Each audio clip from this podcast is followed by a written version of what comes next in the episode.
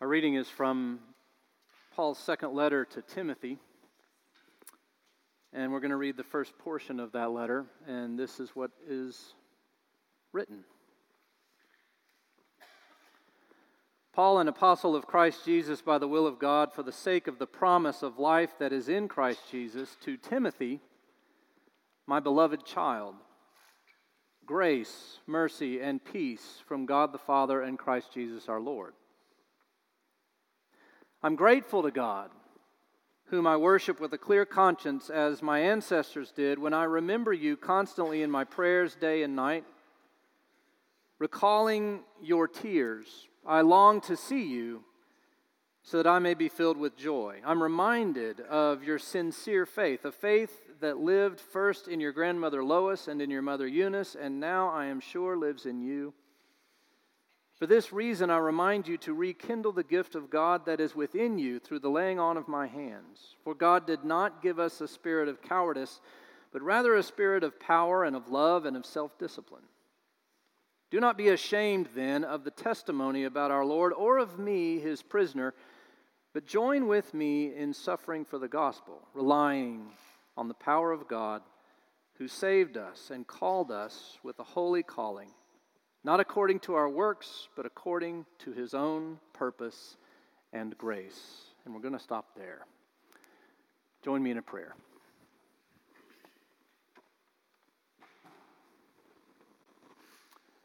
Gracious and loving God, we are so blessed by others, particularly this morning in the gift of music the talents of our worship team and our youth choir. Fill this place with a sense of your Holy Spirit.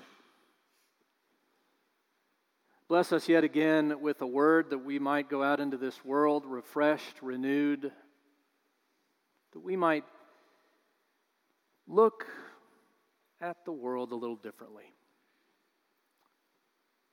These things we pray. Through Christ our Lord. Amen. so, the spiritual life starts here. Spiritual life starts here. Doesn't matter if you're three months old or 15 years old or 80 years old, as soon as a drop of water from this font hits your head, that's when the spiritual life starts. Starts here. And then, and then the spiritual life is taught from here. We read this book, we teach from it, preach from it, discuss it. It's taught from here. Last but not least, the spiritual life is nourished here at this table. We eat this bread, we drink this cup, and, and we're nourished. So it's begins here, is taught through this book, it's nourished here. And you think about that, and you might think to yourself, well, I get it all. I get that. I get that the spiritual life begins here. We find out who we are here in baptism, and, and we live that out, and, and we are taught in, from this book, and we're nourished here. But, but really, we're, we're nourished all kinds of places, right? I mean, it's just bread and juice. We find that anywhere. Can't we be nourished anywhere? And my answer would be to say, well, not, not like here. Not like you can be here. Because this table involves so much more than just a mid morning snack. Because it includes all the people who have gone before us, all the people for you, particularly, who have made a difference in your life. And it includes those people around this table, alongside the people who are here with you this morning. All of those people are here at this table, and that too nourishes us in a way that we cannot be nourished anywhere else. And we each have a different list, but they're all there. Who sits at your table? One of the people who sits at my table is my grandmother. I have a long list, but she's on there. Hey, who? That's what we used to call her. It's a long story. but she sits at my table.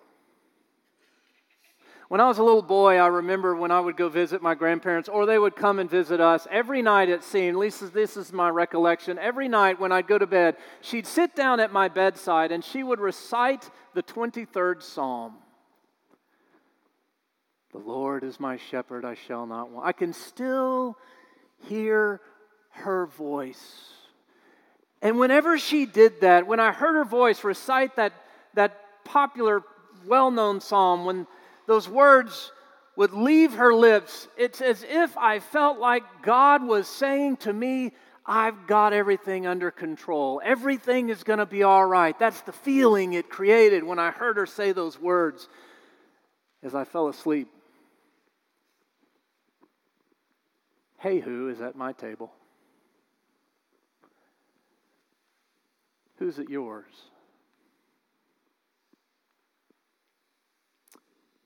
Who sits at your table.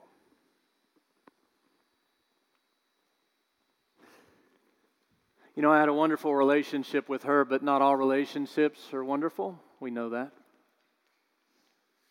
Yesterday, I took my kids to North, North Park Mall and, and some friends of theirs, and so they ran around and, and did the North Park thing, and I didn't. I sat in the, in the food court. And I looked around, you know, I got, I took, I picked a particular spot and I, I looked around and did some work. Clearly, I did some work on my sermon. Uh, and I looked around at all the people. You know, it looked like a great big table.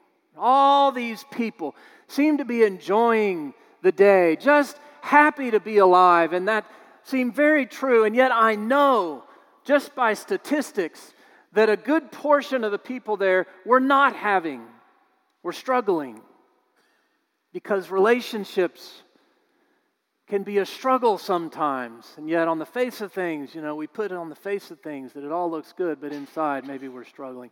That's what's happening with Timothy, by the way, which is what the whole reason Paul wrote to him in the first place. Timothy was struggling with his relationship with Paul, his relationship with his faith. That's why Paul wrote him.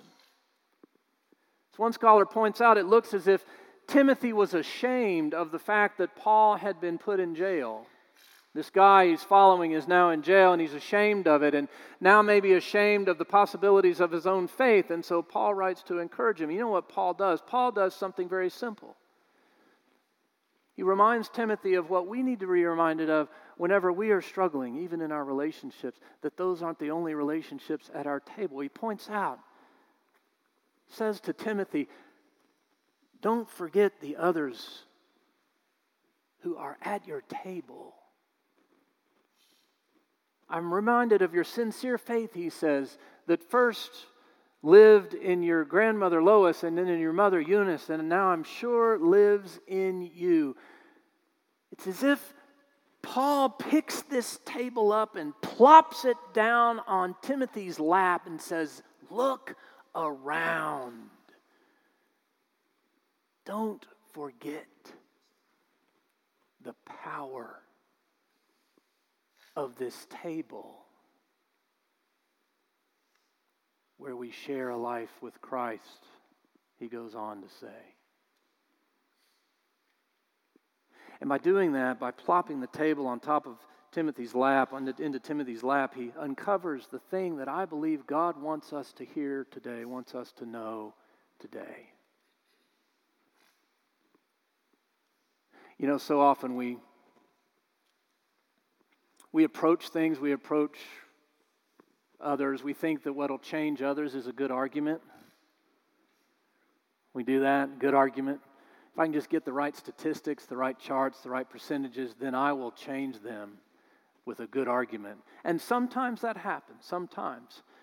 But does it really happen all that much? Does a good argument really change things?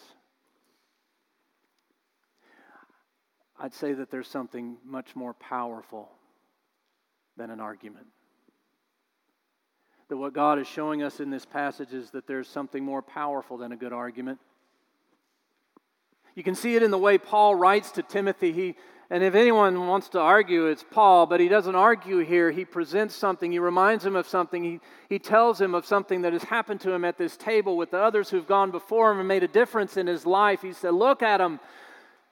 Is it because they argued you into being who you are, or is it something else? In fact, one scholar points out that if Paul were here today, Paul would say to us, What changed me, what transformed me from being against the church to being one of its biggest cheerleaders is not an argument, but an encounter. An encounter. Now, think about that. What transforms us is not an argument. What transforms us is an encounter. That's what happens at this table. Here we encounter one another. This table isn't trying to argue anything, not trying to convince us of anything. It is inviting us to have an encounter. For it is the encounters in our life that actually change us. I'll never forget a friend of mine named Dan. He's a pastor. He used to serve a church in a little bitty town in Oklahoma, not unlike where I served. And in these little towns, you know, there's not a whole lot of churches typically, so the pastors all know each other and they all tend to get together maybe once a month just to talk about things. And I would catch up with Dan every now and then. We were in different places, so I'd, time would go. But I, every time I'd talk to him, all he would do was gripe about this one old crusty pastor that he just couldn't stand. This guy, we do not agree on anything. And I'm trying. I mean, I'm giving my best argument. And I mean, he won't budge. I can't change. I can't stand this guy. I'm ready for him to go. And he'd say something else the next time it was something else. You know, we argued about this, we argued about that. And then all of a sudden, the time had passed. I'd talked to him a couple of times, and I realized he hadn't mentioned the, the guy. And, and I, so I asked him, I said, What happened to the old crusty bird you don't like?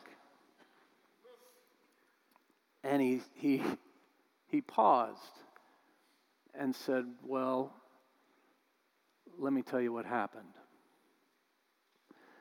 You don't know this. I was going to tell you about it, but I got sick. I got an infection. I had to go into the hospital for a week, and I was there for a week.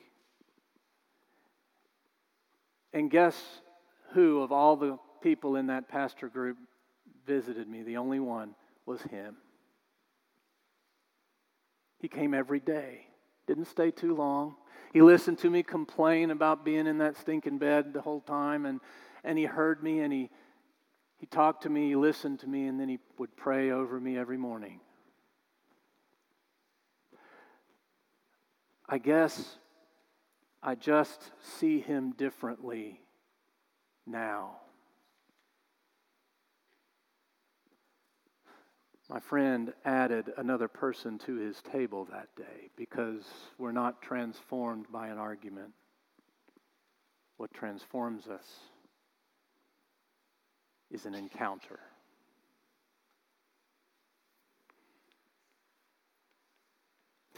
Spiritual life starts here. Then we're taught about the spiritual life, our faith, through that book. Let me tell you what happens at this table. What happens here is we gather around all those who've come before us, those who've made a difference in our life. It's a wide circle.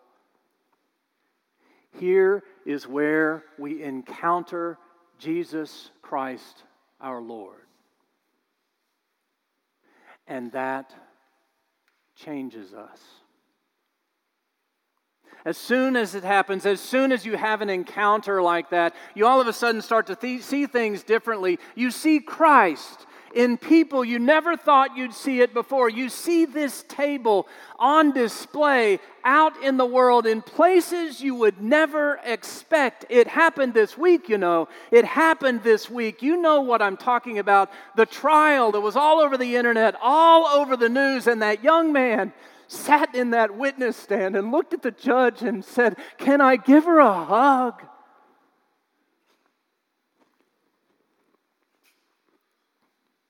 Can I give her a hug, please, Judge? And as the arguments raged on out in the street as to the fairness of it all, inside that courtroom, a young man walked across the floor and for over a minute hugged the officer who had killed his brother. I forgive you, he said.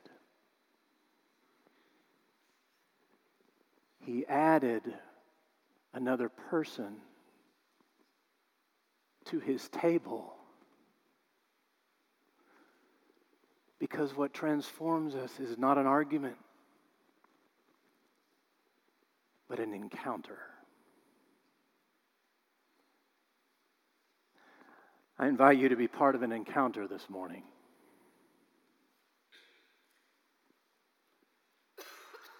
To come Join everyone on your list. Join everyone in this room as we encounter the living Christ together. And then ask yourself one question Who can I add?